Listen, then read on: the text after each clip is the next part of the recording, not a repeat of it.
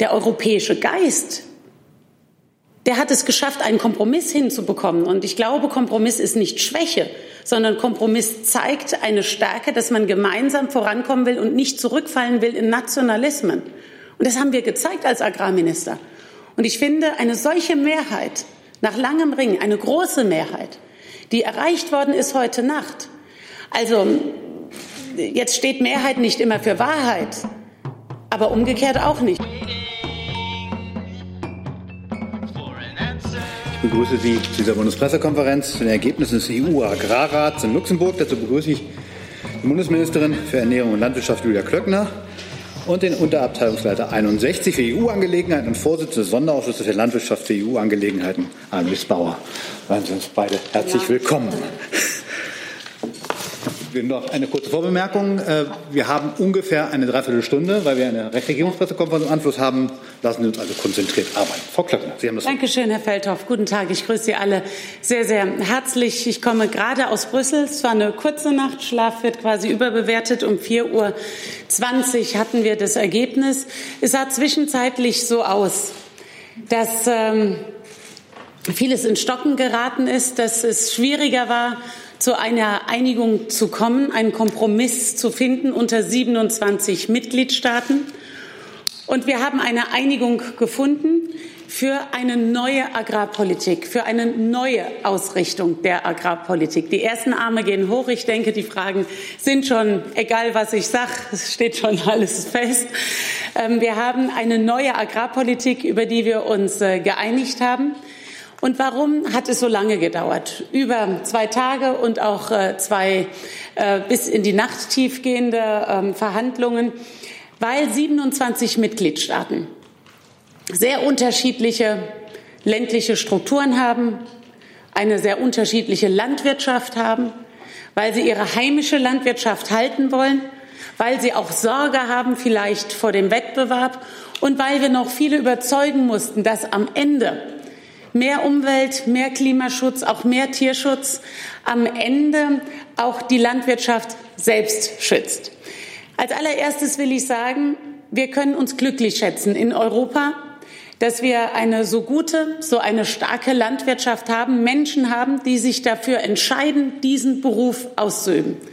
Es ist schnell, sind Empfehlungen für Landwirte ausgesprochen. Vielleicht war man selbst noch nie auf dem Feld, aber Empfehlungen sind immer sehr schnell ausgesprochen. Aber diese Arbeit zu machen und erfolgreich so zu machen, dass 450 Millionen Menschen ernährt werden in der Europäischen Union. Das ist die Grundlage für alles andere, was an politischen Zielen überhaupt da ist. Ein hungriger Magen findet keinen Frieden und dass wir uns keine Gedanken darüber machen müssen, ob wir Essen haben. Das war nicht immer so. Im europäischen Einigungsprozess zu Beginn der gemeinsamen Agrarpolitik ging es erst mal darum, überhaupt die Menschen satt zu bekommen. Im Jahre 2020 und folgende Jahre geht es aber nicht nur darum, ob wir Erträge, Ernten sichern, sondern es geht um den Umweltschutz, den Klimaschutz, den Ressourcenschutz, damit auch in Zukunft noch Erträge und Ernten gesichert werden können. Liebe Hörer, hier sind Thilo und Tyler. Jung und Naiv gibt es ja nur durch eure Unterstützung. Hier gibt es keine Werbung, höchstens für uns selbst. Aber wie ihr uns unterstützen könnt oder sogar Produzenten werdet, erfahrt ihr in der Podcast-Beschreibung. Zum Beispiel per PayPal oder Überweisung. Und jetzt geht's weiter. Es ist ein Systemwechsel, den wir hier eingeläutet haben. Es ist ein Meilenstein, den wir hier haben. Es gibt viele, die Maximalforderungen haben, aber am Ende geht es um die Umsetzung und dass auch die Kleinen es schaffen neue Anforderungen zu leisten und dass junge Generationen Ja sagen zum landwirtschaftlichen Beruf. Was ist der Systemwechsel, den wir erreicht haben? Es wird kein Geld mehr geben ohne Kondition. Das ist die sogenannte Konditionalität. Es gibt die erste Säule, das sind die sogenannten Direktzahlungen an die Landwirte. Und es gibt die zweite Säule. Das sind Umweltmaßnahmen, Agrarmaßnahmen, ländliche Räumeentwicklung. Das eine ist jährlich, das andere ist mehrjährlich auch.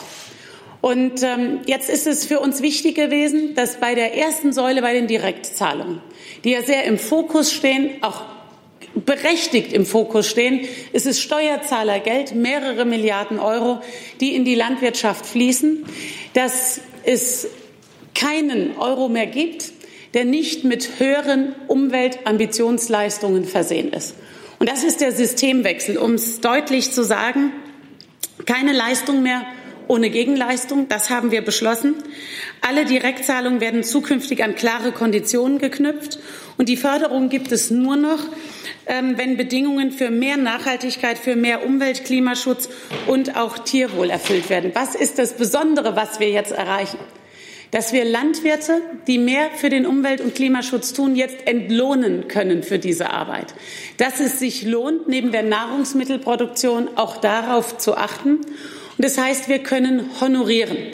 Und das ist ein gutes Zeichen. Das ist vor allen Dingen auch eine Chance, gerade für die kleineren landwirtschaftlichen Betriebe. Wir haben uns auch entschieden, die ersten Hektare mehr zu fördern.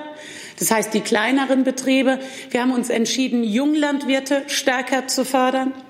Wir haben uns entschieden, und das war, das ist das Kernstück jetzt dieser Agrarreform. Das ist ein Gesamtpaket. Es geht nicht nur um Ökofragen und um, um Umweltfragen. Es geht in diesem Gesamtpaket um sehr, sehr, sehr viel mehr. Die Diskussion fokussiert sich nur auf die ersten Punkte. Aber ich möchte sagen, der Kernpunkt, und da haben wir Kurs gehalten als deutsche Ratspräsidentschaft. Und ich sage auch, das war meine rote Linie. Und ähm, wäre die nicht eingehalten worden, dann hätte es von meiner Seite aus keinen Kompromiss geben können. Die rote Linie war für uns erstens, dass es verpflichtende Ökoregelungen für alle Mitgliedstaaten gibt. Also viele der Mitgliedstaaten hatten sich gewünscht, dass es fakultativ ist. Also dass ein Mitgliedstaat sich überlegen kann, ob er Ökoregelungen ein anwendet oder nicht anwendet. Mir war wichtig, deutlich zu machen, dass wir dann alle Mitgliedstaaten in die Pflicht nehmen. Warum? Damit es auch eine Wettbewerbsfairness unter den Landwirten dann auch gibt innerhalb Europas. Nicht, dass in einem Land es hohe, ein Ambitionsniveau gibt und deshalb auch die Direktzahlungen gekürzt werden und in einem anderen Land nicht. Also Ökoregeln verpflichtend. Der zweite Punkt ist gewesen, dass wir ein Mindestbudget von 20 Prozent eingeführt haben. Ein, Mindest, ein verpflichtendes Mindestbudget. Das hat selbst die Kommission nicht vorgeschlagen, Kommissar Wojciechowski. Er hatte darauf verzichtet. Wir hielten es als deutsche Ratspräsidentschaft für unverzichtbar.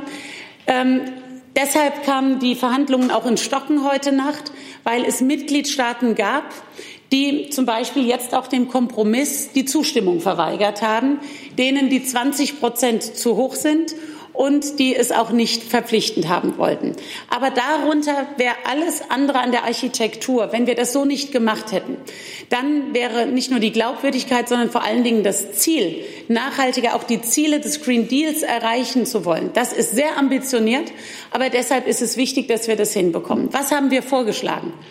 Viele der Mitgliedstaaten, auch die kleinen, haben die Sorge, dass durch diesen Systemwechsel Anrechnung, das heißt für Deutschland zum Beispiel 20 Prozent, wir werden eine Milliarde Euro in Ökoregelung mehr reingeben. Sie wissen, wir haben rund ich würde jetzt mal sagen 1,8 Milliarden Euro, wenn wir die zweite Säule uns anschauen und ähm, die erste Säule anschauen, allein nur für Ökoregelungen.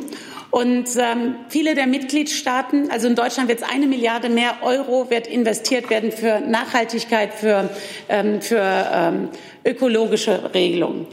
Und viele der Mitgliedstaaten, gerade der Kleinen, die hatten die Sorge, dass sie dann Geld verlieren, was ihnen eigentlich nach dem Schlüssel zusteht, wenn ihnen das nicht gelingt, die Gelder abzurufen für stärkere Nachhaltigkeitsregelungen. Deshalb haben wir die Möglichkeit geschaffen, in einer Lernphase, ist jetzt ein bisschen technisch, aber da hält man sich dann auch lange dran auf, weil die Agrarminister natürlich diejenigen sind, die so etwas umsetzen müssen. Da wird es konkreter in einem Parlament oder woanders kann man Wünsche äußern, ist aber nicht zuständig für die Umsetzung dann. Und das war ganz wichtig für die Agrarminister. Jeder hat das durchgerechnet, jeder hat überlegt, wie er was mit seiner Verwaltung auch in der Kontrolle auch hinbekommt. Und da haben wir die Möglichkeit geschaffen, auch unter diesen sogenannten Eco-Schemes den Ökoregelungen auch hin und her zu verschieben. Und wenn man es zum Beispiel auch zu verschieben zwischen der ersten und der zweiten Säule. Und Sie, die Fachleute zumindest wissen, dass die zweite Säule zum Teil höherwertig ist, was die Umweltleistungen anbelangt. Aber das können wir nachher, wenn es dann ins Detail geht, auch Herr Bauer ist da, der äh, zum Beispiel auf Brüsseler Ebene ähm, auch den entsprechenden Ausschuss der Mitarbeiter auch leitet und der Fachleute leitet, gerne darauf eingehen. Ich möchte einfach ein paar Punkte noch anreißen, dass Sie wissen, ähm, welche Themen eine Rolle spielen, dass wir auch nicht vielleicht an den Standbildern von vor drei Jahren auch äh, hängen bleiben und an den Überschriften.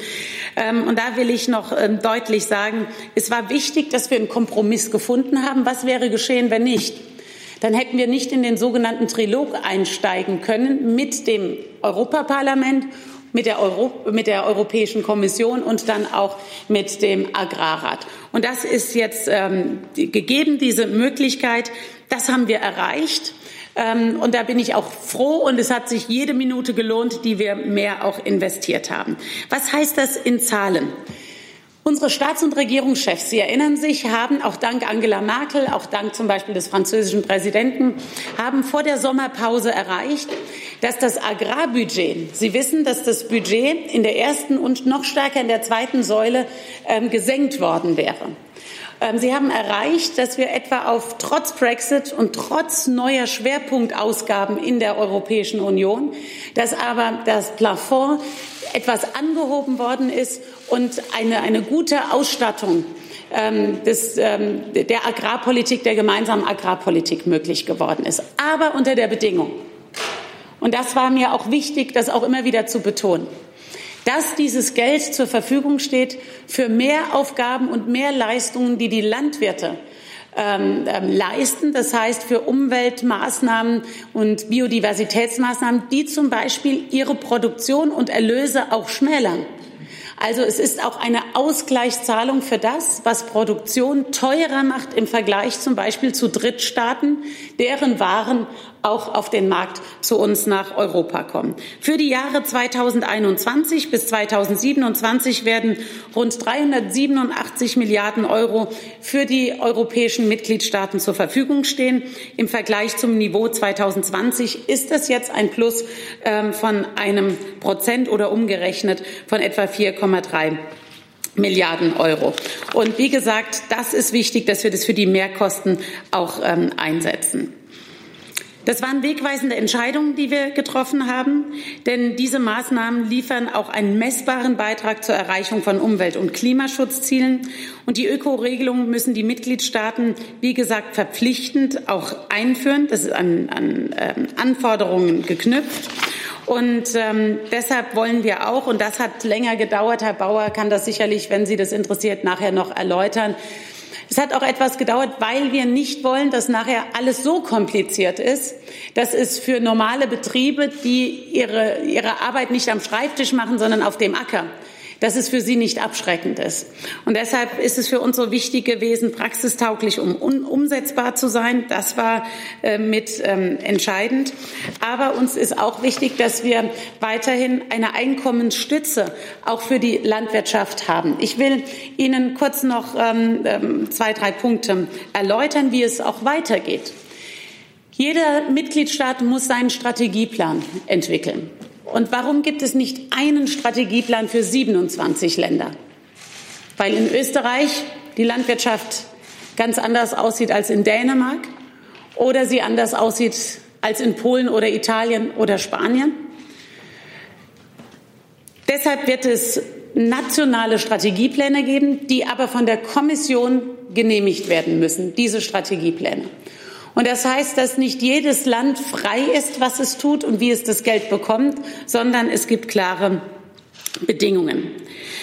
Es ist bemerkenswert, dass wir vor allen Dingen die Verpflichtung durchsetzen konnten als deutsche Ratspräsidentschaft angesichts dessen, dass zu Beginn des Vorschlages eine Zählmehrheit gegen unseren Vorschlag auf dem Tisch lag. Das heißt, wir hätten zu Beginn der Diskussion gab es keine Mehrheit.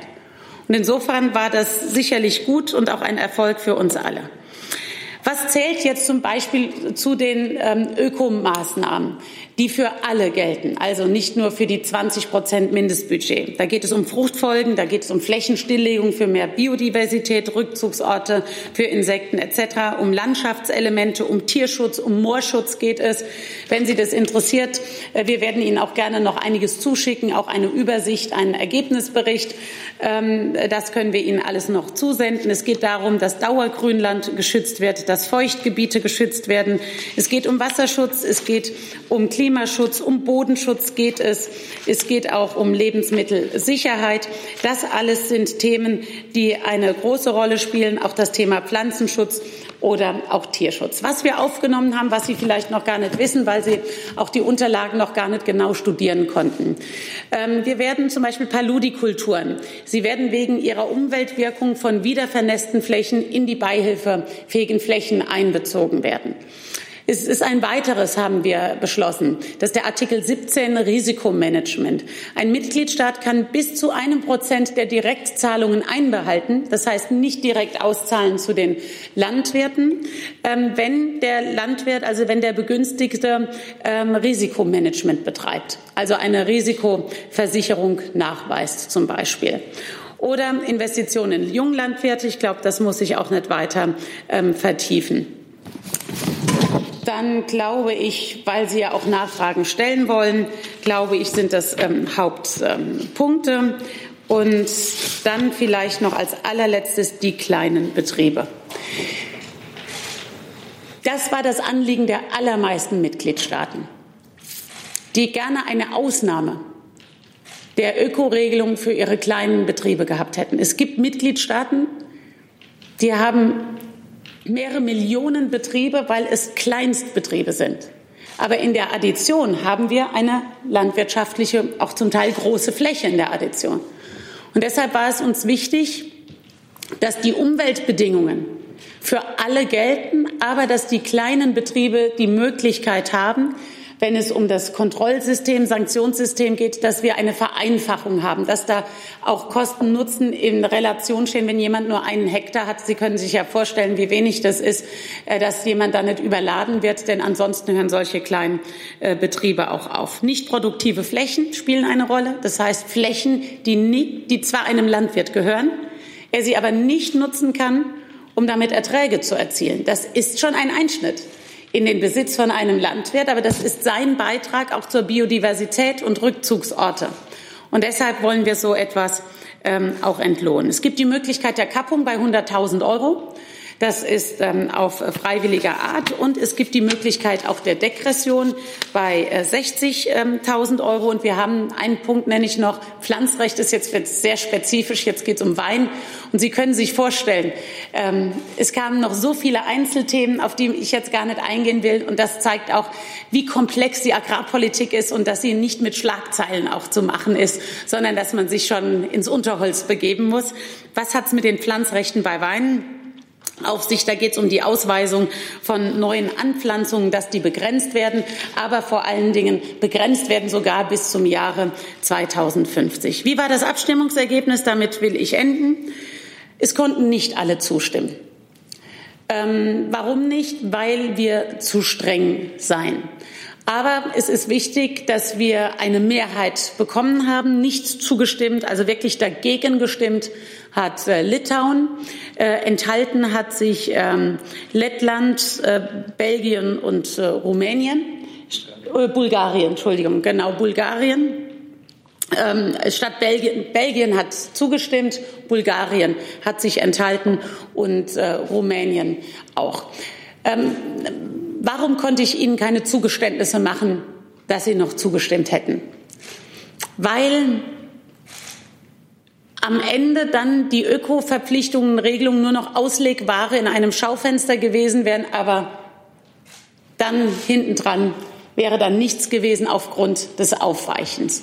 Und da mussten wir klar sagen, das ist die rote Linie. Aber, und das freut mich, nach langen Verhandlungen haben wir es erreicht, einen Systemwechsel einzuläuten in der europäischen Agrarpolitik, die aber auch, und das sollten wir nicht vergessen, in erster Linie auch dafür sorgt, dass wir Nahrungsmittel wohnortnah durch heimische Produktion auch haben. Vielen Dank, Frau Ministerin. Wir kommen zu Ihren Fragen. Die erste Frage hat Herr Jung.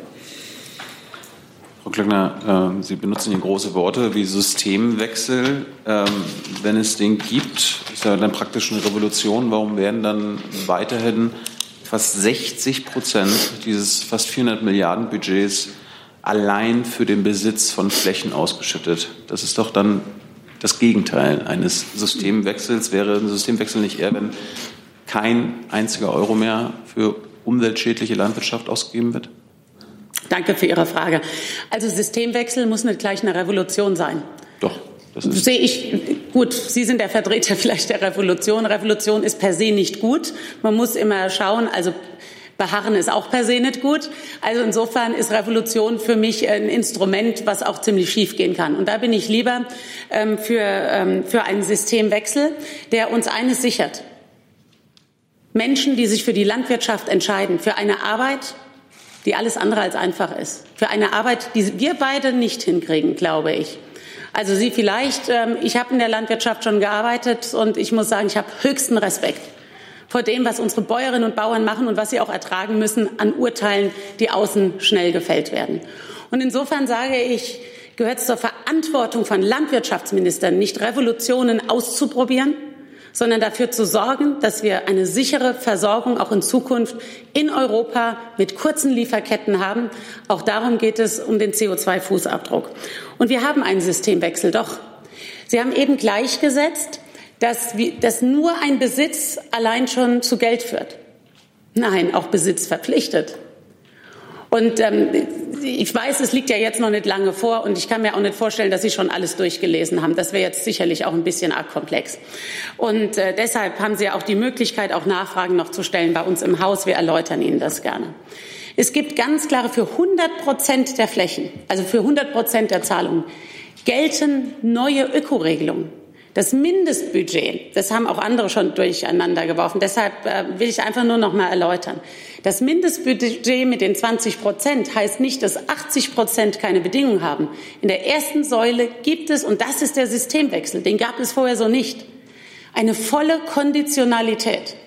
Und zu dieser Konditionalität, Sie kennen das mit Klötz, ist ja abgekürzt, Klötz 2, 8, 9 etc. Sie kennen das. Ähm, da geht es darum, dass Landschaftselemente vorhanden sein müssen. Da geht es um äh, Fruchtfolgen.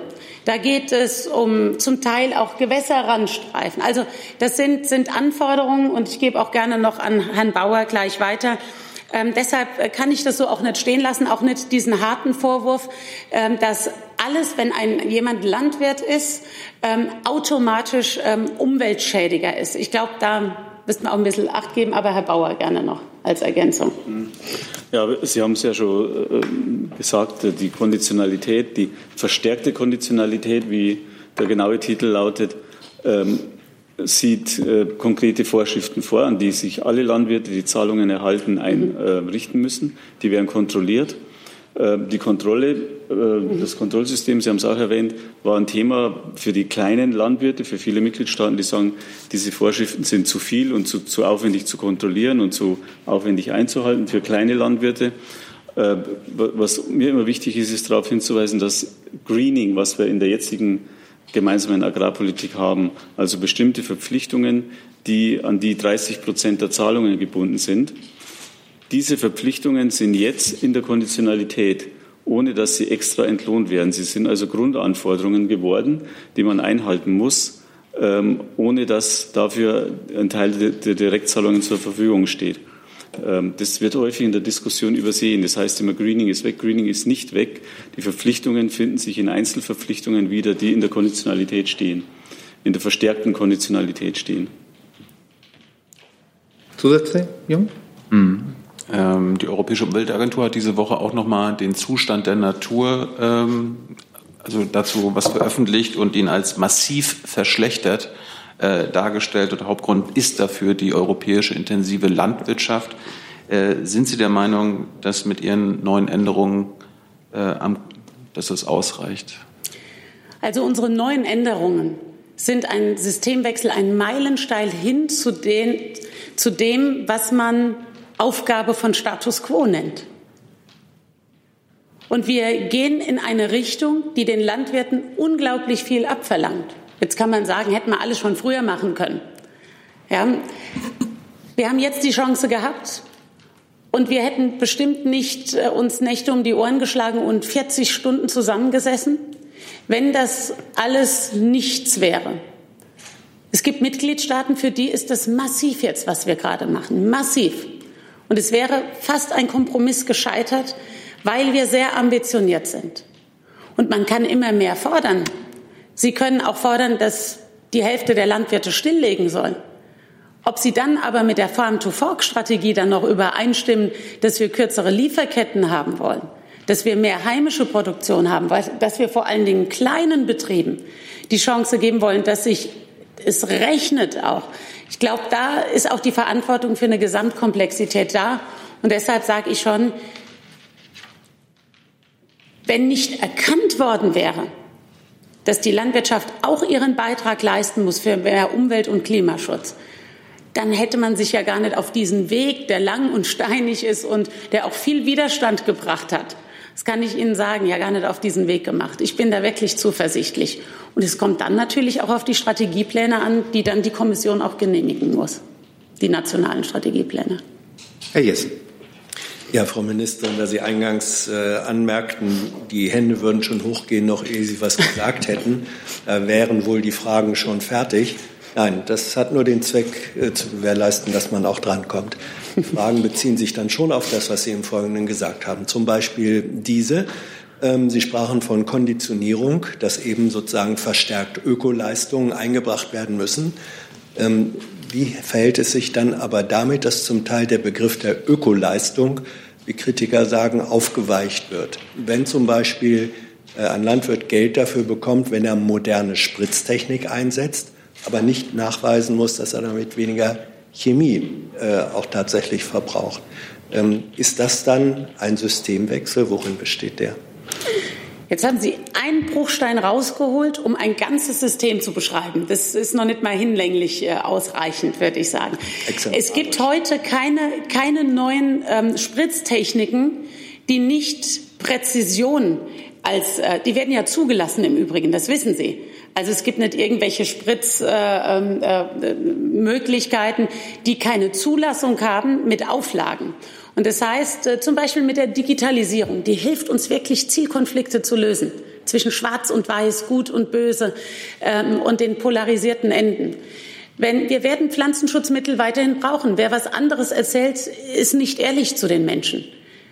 Oder wir wollen Ressourcen aufs Spiel setzen und auch Ernten aufs Spiel setzen. Wer einmal gesehen hat, was die Kirschessigfliege macht mit der Ernte, der kann nicht allen Ernstes sagen, wir wollen Ressourcen schonen, wenn wir dagegen nicht vorgehen. Also wir werden immer Pflanzenschutzmittel brauchen, aber sie müssen richtig eingesetzt werden, nur so viel wie nötig und so präzise wie möglich.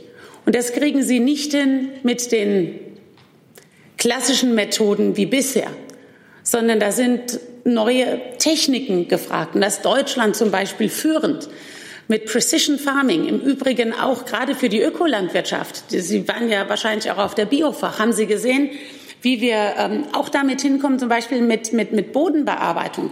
Da hilft im Übrigen auch die Präzisionslandwirtschaft, die Digitalisierung. Das ist ein Invest in mehr Nachhaltigkeit, wenn es zum Beispiel um Ackerbearbeitung geht, wenn es um Bodenbearbeitung geht der mechanischen Art. Aber Sie finden doch kaum noch Menschen, die das machen, die überhaupt mit aufs Feld gehen. Und wenn wir da durch Digitalisierung, durch Robotertechnik das hinbekommen, Zielkonflikte zu lösen, weniger, präziser, nicht flächendeckend, dann ist das ein Beitrag zur Nachhaltigkeit und auch äh, zum, zum Naturschutz. Und das muss auch genehmigt werden. Ich, was ich Ihnen auch gerne anbiete, ist nochmal die Liste, oder vielleicht haben Sie sie jetzt schon, aber die Liste zu schicken, ähm, wie das unterteilt ist, welche überhaupt gefördert werden, was unter Öko-Regelungen fällt, was auch die Kommission vorschlägt. Und wenn die einzelnen Länder, Mitgliedstaaten weitere Vorschläge haben, die nachweislich Nachhaltigkeit mit sich bringen, dann werden die aufgenommen. Aber vielleicht kann Herr Bauer, da er quasi the brain ist bei uns und das alles auch vorverhandelt hat, noch was ergänzen. Ähm, wir haben ja die Situation, dass wir mit den neuen Konditionalitäten ähm, auch, wie, so, wie, wir sozusagen, eine neue Baseline schaffen. Das heißt, das, was in der Konditionalität vorgeschrieben ist, ähm, wird nicht mehr extra gefördert. Das heißt aber im Umkehrschluss, alles, was man fördert, sei es in, als Investitionsförderung, sei es als äh, Ecoscheme, als Ökoregelung in der ersten Säule, muss standardmäßig von den Ergebnissen her über das hinausgehen, was wir hier in diesem Katalog dieser Konditionalität festgelegt haben. Und das ist, glaube ich, einer ein wichtiger mhm. Aspekt, dass das System sozusagen qualitativ höher geht durch die Konstruktion dieser äh, neuen verschärften oder verstärkten Konditionalität. Nachfrage. Äh, Sie wissen, dass eine Ihrer Amtsvorgängerinnen, äh, Frau Künast, ähm, sagt, ein wirklicher Systemwechsel würde bedeuten, dass man Landwirten eine Gemeinwohlprämie äh, zahlt, also sozusagen ähm, eine Zahlung, die sich jenseits der Logik der Reform, wie Sie sie jetzt betreiben, noch darüber hinausgeht. Ähm, warum kommt das für Sie offenbar nicht in Betracht? Gut, man könnte jetzt viele Stimmen zitieren, die sich, äh, ich kann Ihnen jetzt auch ein paar andere Stimmen noch nennen, ähm, die sich zur Agrarpolitik jetzt geäußert haben, denen das viel zu weit geht die sagen, ich würde die Nahrungsmittelproduktion in Europa jetzt aufs Spiel setzen mit diesen hohen Anforderungen. Also ich glaube, man muss so ein Gesamtsystem sich anschauen der verschiedenen Stimmen und dass Frau Kühners sich so äußert, wie sie sich äußert. Ja, ich würde mir Sorgen machen, wenn sie das loben würde, was wir gemacht hätten, weil das wäre ein Systembruch. Also insofern haben wir klar gezeigt, auch mit Hilfe ähm, derer, ich meine, man muss auch Mehrheiten akzeptieren. Ich weiß nicht, ob das irgendwann außer Kraft gesetzt werden soll. Äh, Mehrheiten in Europa zu akzeptieren. Auch das gehört ja dazu, gell, meine ich. Also man kann ja nicht so tun, als hätten wir irgendwas gegen, gegen andere Überzeugungen durchgedrückt. Der europäische Geist, der hat es geschafft, einen Kompromiss hinzubekommen. Und ich glaube, Kompromiss ist nicht Schwäche, sondern Kompromiss zeigt eine Stärke, dass man gemeinsam vorankommen will und nicht zurückfallen will in Nationalismen. Und das haben wir gezeigt als Agrarminister. Und ich finde, eine solche Mehrheit nach langem Ringen eine große Mehrheit, die erreicht worden ist heute Nacht. Also jetzt steht Mehrheit nicht immer für Wahrheit, aber umgekehrt auch nicht, um es mal kurz zu sagen. Also insofern will ich deutlich machen, äh, Fakten anschauen und wir werden Landwirte belohnen. Also das heißt, zur Zeit von Frau Künast, also ich habe jetzt keine Vorschläge von ihr in ihrer Zeit gefunden, die nur annähernd an das kommen, wo wir heute dran sind. Und ähm, wir haben jetzt ein System, eine Baseline geschaffen. Wenn man die nicht einhält, wird Geld abgezogen. Es gibt nicht mehr Geld. Aber wir haben was Neues geschaffen und das ist eine Entlohnung für Gemeinwohlleistung. Also wir honorieren, wenn Landwirte fürs Allgemeinwohl etwas tun und sie selber nichts für ihren Erlös davon haben, sogar vielleicht weniger Ertrag haben. Und das ist etwas, Sie können es so nennen, aber ich will auch noch mal betonen, das kommt auch immer so kurz. Hier geht es auch um unsere Nahrungsmittelproduktion. Also das ist nicht unerheblich. Gerade in Corona-Zeiten haben wir gemerkt, wie wichtig das ist, dass wir das auch gewährleisten. Herr Rinke. Knüpft genau da an, Frau Klöckner. Ich hätte nämlich ganz gerne gewusst, ob die Beschlüsse zu einer weniger intensiven Landwirtschaft führen und wie das vereinbar ist mit den Autarkiezielen, die die EU ja vorher eigentlich formuliert hatte. Also gefährden die Beschlüsse nicht, wenn man es jetzt andersrum dreht, genau das andere Ziel, was man auch hatte, nämlich die Autarkie. Und vielleicht können Sie bitte noch mal runterbrechen für Deutschland, weil das ja auch immer die Frage ist, wie viel zahlt man ein, wie viel bekommt man raus, was sich durch diese Beschlüsse nun verändert hat. Also bekommt Deutschland mehr Geld oder deutsche mhm. Landwirte oder der ganze Sektor mehr Geld aus dem Brüsseler Topf oder weniger Geld?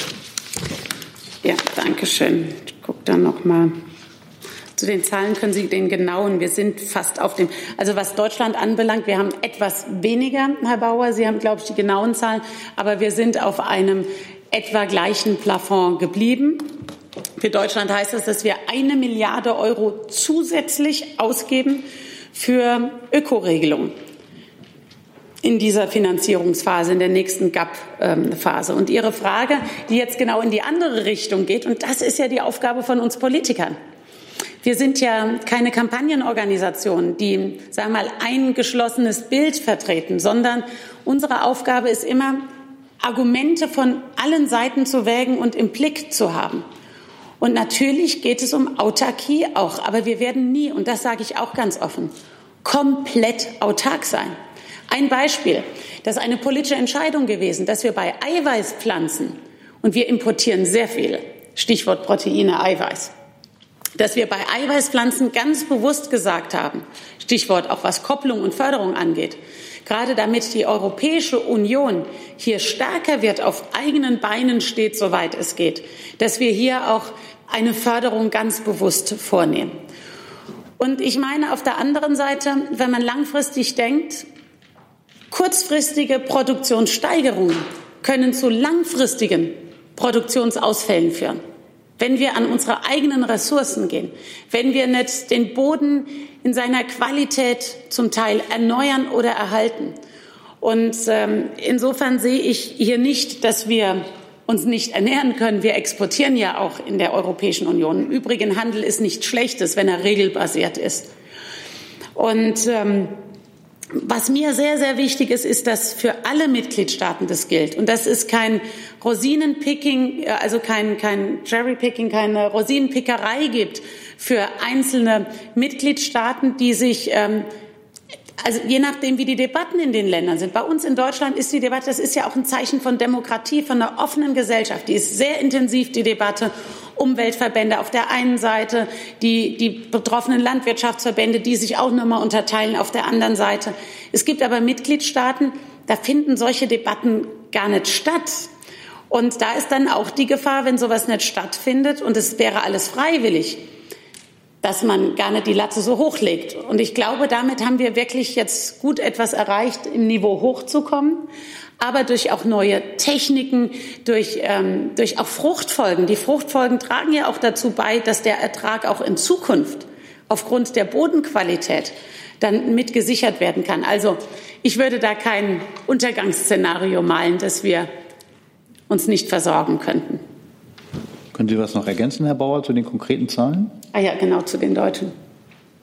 Also wie die Ministerin schon gesagt hat, ähm, das äh, Levelniveau für die gemeinsame Agrarpolitik insgesamt ist nominal in etwa konstant geblieben. Es gibt aber die sogenannte externe Konvergenz, wo die Mitgliedstaaten, äh, vor allem sogenannte ehemalige neue Mitgliedstaaten, ähm, typischerweise äh, noch unter dem, deutlich unter dem EU-Durchschnitt beim Niveau der Zahlungen je Hektar liegen. Und äh, man beschlossen hat, dieses Niveau, diese, diese, diesen Unterschied im Niveau langfristig auszugleichen. Und wie das so ist, wenn der Topf insgesamt äh, ähm, begrenzt ist, ähm, zahlen das natürlich die Mitgliedstaaten, die über dem Durchschnitt liegen. Äh, je stärker über dem Durchschnitt, umso stärker wird eingezahlt. Insofern äh, ist bei uns das Niveau der GAP-Ausgaben leicht, leicht gesunken, aber nicht dramatisch. Ich habe jetzt noch fünf Fragen angesichts der fortgeschrittenen Zeit und der folgenden Regierungspressekonferenz würde ich die gerne kurz noch versuchen durchzukriegen. Äh, Herr Stuchlik hat die nächste. Frau Glöckner, Sie haben ja gesagt, ähm, wie sehr Sie den Beruf des Landwirts schätzen und wie, wie viel Sie für die Landwirte tun. Sie kennen ja sicher die Zahlen, dass seit 2005 30 Prozent der ähm, bäuerlichen Betriebe in der EU zugesperrt haben. Es gibt auch Analysen aus Ihrem eigenen Haus, die darauf hindeuten, dass die Flächenprämien eine der Ursachen sind, weil vor allem natürlich Kleinbauern äh, darunter leiden. Können Sie mir noch mal erklären, was haben Sie jetzt genau an diesen Flächenprämien geändert, damit dieses Höfesterben das mit sehr, sehr viel äh, europäischer, ähm, sehr, sehr viel europäischem Geld anscheinend unterstützt wird, damit das Höfesterben endet. Das müssen wir, glaube ich, auch zu Beginn, wenn wir das analysieren, auch ehrlich sein über die Vielfältigkeit, warum Höfe nicht weitergeführt werden. Also aus meinem Dorf kann ich Ihnen viele Argumente nennen, aber als erstes Argument wird nicht äh, genannt, dass ein anderer Nachbarlandwirt äh, mehr vielleicht bekommt, weil er mehr Hektare hat. Der Beruf eines Landwirts heute ist ziemlich herausfordernd. Und das ist kein Job, den man von morgens neun bis abends fünf oder 18 Uhr macht. Das liegt nicht jedem. Zweiter Punkt ist, es gibt auch zum Beispiel keine garantierten Abnahmepreise. Oder gehen Sie mal nur in den Bereich, Sie haben gesehen, was, was auch an, an klaren Zusagen, sei es im Zuckerbereich, gucken wir uns nur mal das Thema Zucker rüber an. Da gibt es ganz, ganz viele Gründe, warum Menschen auch aufhören und diesen Beruf ähm, dann auch lassen. Wir haben einen weiteren ähm, Punkt, ähm, gehen wir einfach mal rein jetzt die neue Düngeverordnung. Da mute ich den Bauern, den Landwirten viel zu, aber ich denke, richtigerweise mute ich ihnen das zu, auch aufgrund eines äh, ähm, EuGH-Urteils. Ähm, Stichwort ähm, Grundwasser. Es gibt große Betriebe, die können so etwas stärker leisten, wenn wir uns das anschauen in den roten Gebieten, und kleinere eher weniger, weil wir natürlich andere Ausbringtechniken brauchen. Da sind wir national gefragt. Also wir fördern zum Beispiel national Junglandwirte. Wir fördern national zum Beispiel die Anschaffung solcher Gerätschaften, die für kleinere Betriebe eher schwerer wären. Also wenn es um passgenaue Ausbringtechnik zum Beispiel geht. Wir fördern die ersten Hektare mehr. Aber, und das ist jetzt, und das ist mein Punkt, da bin ich auch sehr einig mit dem, mit dem Kommissar Wojciechowski. Und da haben wir lange versucht zu überzeugen. Die kleinen Betriebe, da bin ich fest von überzeugt, schaffen es leichter, diese Konditionalität, die als Baseline jetzt gilt, einzuhalten als manch große Betriebe. Und das wird ein Vorteil auch für die kleinen Betriebe sein. Aber ähm, ich glaube, wir müssen schon die, und das ist auch unser Thünen-Institut, das das ja auch untersucht, warum Betriebe aufhören, warum sie auch, auch, auch wachsen, warum auch ähm, ganz, ganz kleine Betriebe nicht überlebensfähig sind. Da müssten wir in die Analyse noch breiter auch einsteigen. Also das wäre mir jetzt zu monothematisch, aber ich glaube, das ist Ihnen ja auch bekannt, die Analyse. Frau Kollegin, bitte. Ich würde gerne auf den nationalen Strategieplan eingehen. Und zwar, inwiefern wollen Sie denn die Möglichkeit der Kappung ausschöpfen? Und ähm, inwieweit die Flächenstilllegung im nationalen Strategieplan verankern? Ich muss jetzt sagen, ich bin jetzt ähm, seit wenigen Stunden hier in Berlin. Und wir haben viele Stunden lang jetzt erstmal als Ratspräsidentschaft diesen Kompromiss ausgehandelt. Das heißt, in den zwei Stunden, denen ich jetzt hier auf dem Boden in Deutschland wieder bin, haben wir uns, sehen Sie es mir nach, uns nicht mit den nationalen Strategieplänen beschäftigt, weil auch vorher macht es wenig Sinn, einen nationalen Strategieplan schon fertig zu haben, wenn gar nicht klar ist, was überhaupt rauskommt. Der Trilog steht ja auch noch an. Also insofern lassen Sie uns gerne darüber sprechen, wenn wir dann soweit äh, auch sind. Und ähm, die nationalen Strategiepläne folgen dann, wenn klar ist, wo die GAP hingeht. Heute haben wir einen Zwischenschritt erreicht, heute Nacht. Es kommt jetzt noch der Trilog. Und dann setzen wir mit den Strategieplänen drauf. Dann habe ich zwei Fragen online, die sich auch eher auf die nationalen Fragen beziehen. Frau Dapp von dpa fragt, Sie haben ja gesagt, dass Junglandwirte und kleine Höfe besser unterstützt werden sollen. Wie soll das passieren und bedeutet das eine Änderung für Deutschland? Und Frau Löhr von der FAZ fragt, welche Maßnahmen wird Deutschland an die Ecochemis koppeln, bestimmte Fruchtfolgen, Glyphosatverzicht oder reicht ein kleiner Blü Blühstreifen? nee. Ein kleiner Blühstreifen wird nicht reichen, weil dann wären wir fein raus, weil es gibt so viele Blühstreifen, wie wir noch nie hatten, wie die Landwirtschaft auch angelegt hat. Also es ist schon ein bisschen komplexer, landwirtschaftliche Systeme. Und äh, deshalb ist es auch gut, dass es Profis gibt auch dafür. Also ich bin es ja auch nicht, sondern das sind die Praktiker, die das jeden Tag äh, auch machen. Also es wird, wir werden einen nationalen Strategieplan aufsetzen und das ist richtig viel Arbeit. Und das ist im Übrigen auch der Grund, warum wir eine zweijährige Übergangsfrist haben. Einen nationalen Strategieplan macht man nicht nach Multiple Choice, sondern den setzt man auf und der muss auch genehmigt werden. Das heißt, wir müssen, wir arbeiten dort, nicht müssen, sondern machen das sehr gerne mit unseren Bundesländern, föderale Strukturen. Daraus wird dann ein nationaler Strategieplan gemacht. Und deshalb kann ich Ihnen, ich kann es nachvollziehen, dass Sie gerne jetzt ganz konkret was gewusst hätten für Deutschland. Wir haben jetzt erstmal einen Etappensieg Sieg, oder ein Etappenziel erreicht als ähm, Ratspräsidentschaft, dass uns diese Einigung gelungen ist. Und insofern, ähm, Herr Bauer, das Stichwort Strategiepläne. Wir können jetzt, wir fangen dann bald an in die Tiefe zu gehen, uns auch abzustimmen auf Grundlage des Beschlossenen. Und dann muss das erstmal die Kommission ähm, auch, noch, ähm, auch noch genehmigen. Aber Sie können es ja gerne ergänzen. Ja, die, die Vorbereitungen laufen natürlich schon, Klar. parallel auch was auch äh, sehr arbeitsintensiv ist, kann man sich ja vorstellen, ein Strategieplan für Deutschland äh, mit sozusagen zentralen Elementen und Elementen auf Länderebene zu machen. Das steht äh, wie aus. Viel, ja. Wie viel Arbeit da drin steckt. Und ähm, was das Problem ist, was ich sehe, der ich jetzt nicht für die Erstellung des Strategieplans zum Glück zuständig bin, ähm, ist der ex extreme Zeitdruck, unter dem wir arbeiten. Mhm. Ja? Ähm, weil äh, deswegen war es auch so wichtig, glaube ich, wenn ich das sagen darf, dass wir jetzt im Oktober diese Einigung erreichen, weil ohne diese Einigung der, der, der Minister der Länder, Ministerinnen und Minister der Länder, wäre es ja nicht möglich, dass wir in Verhandlungen mit dem Europäischen Parlament eintreten. Und das dauert auch noch eine Zeit. Ja. Also eine, eine, weitere Verzögerung, das hat die Ministerin auch sehr deutlich gemacht in, in Luxemburg im Rat, ähm, würde auch das, den Zeitplan in den meisten, allermeisten Mitgliedstaaten richtig aus dem, aus dem Gleis bringen.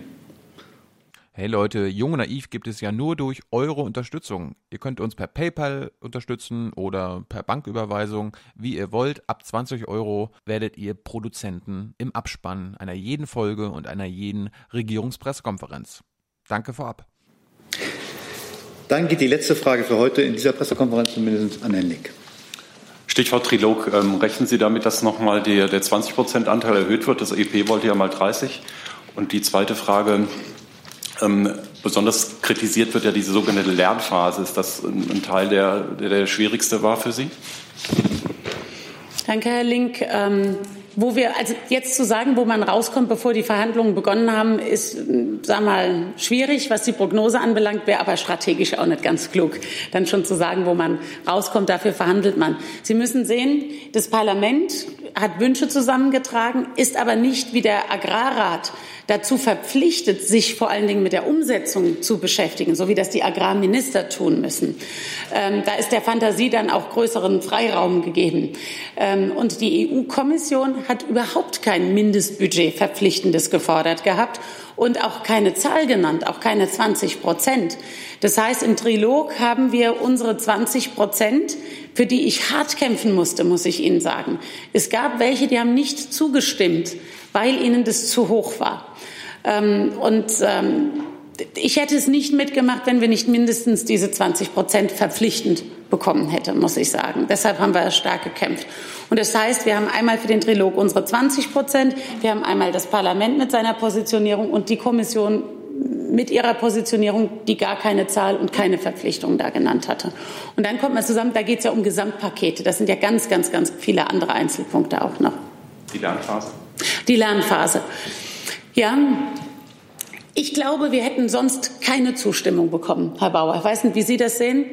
Diese Lernphase ist ganz streng auch reguliert.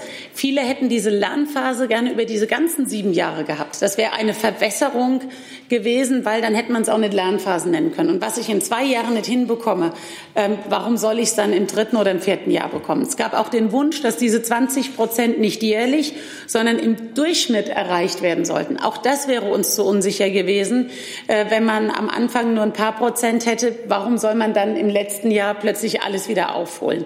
Auch das ähm, konnten wir nicht mitmachen. Und bei der Lernphase haben wir verdeutlicht, und da konnten wir auch die Ängste dann nehmen. Und ich kann das schon verstehen. Das sind osteuropäische Staaten, kleine Staaten gewesen. Die hatten die Sorge, wenn sie nicht alle Ökoschemes irgendwie schaffen würden, dass ihnen dann Gelder, die ihnen zugeteilt sind, verlieren würden. Und deshalb haben wir ihnen noch eine Möglichkeit eröffnet, die aber weiterhin dem Umweltschutz zugutekommt, dass sie das, was sie nicht in der ersten Säule genutzt haben, auch in die zweite Säule mitschieben können zum Beispiel. Das wird jetzt, geht jetzt sehr ins Unterholz, aber können wir gerne noch erläutern. Für heute bedanke ich mich aber Danke angesichts der fortgeschrittenen Zeit. Frau Ministerin, Herr Bauer, schönen Dank und ich wünsche einen schönen Tag.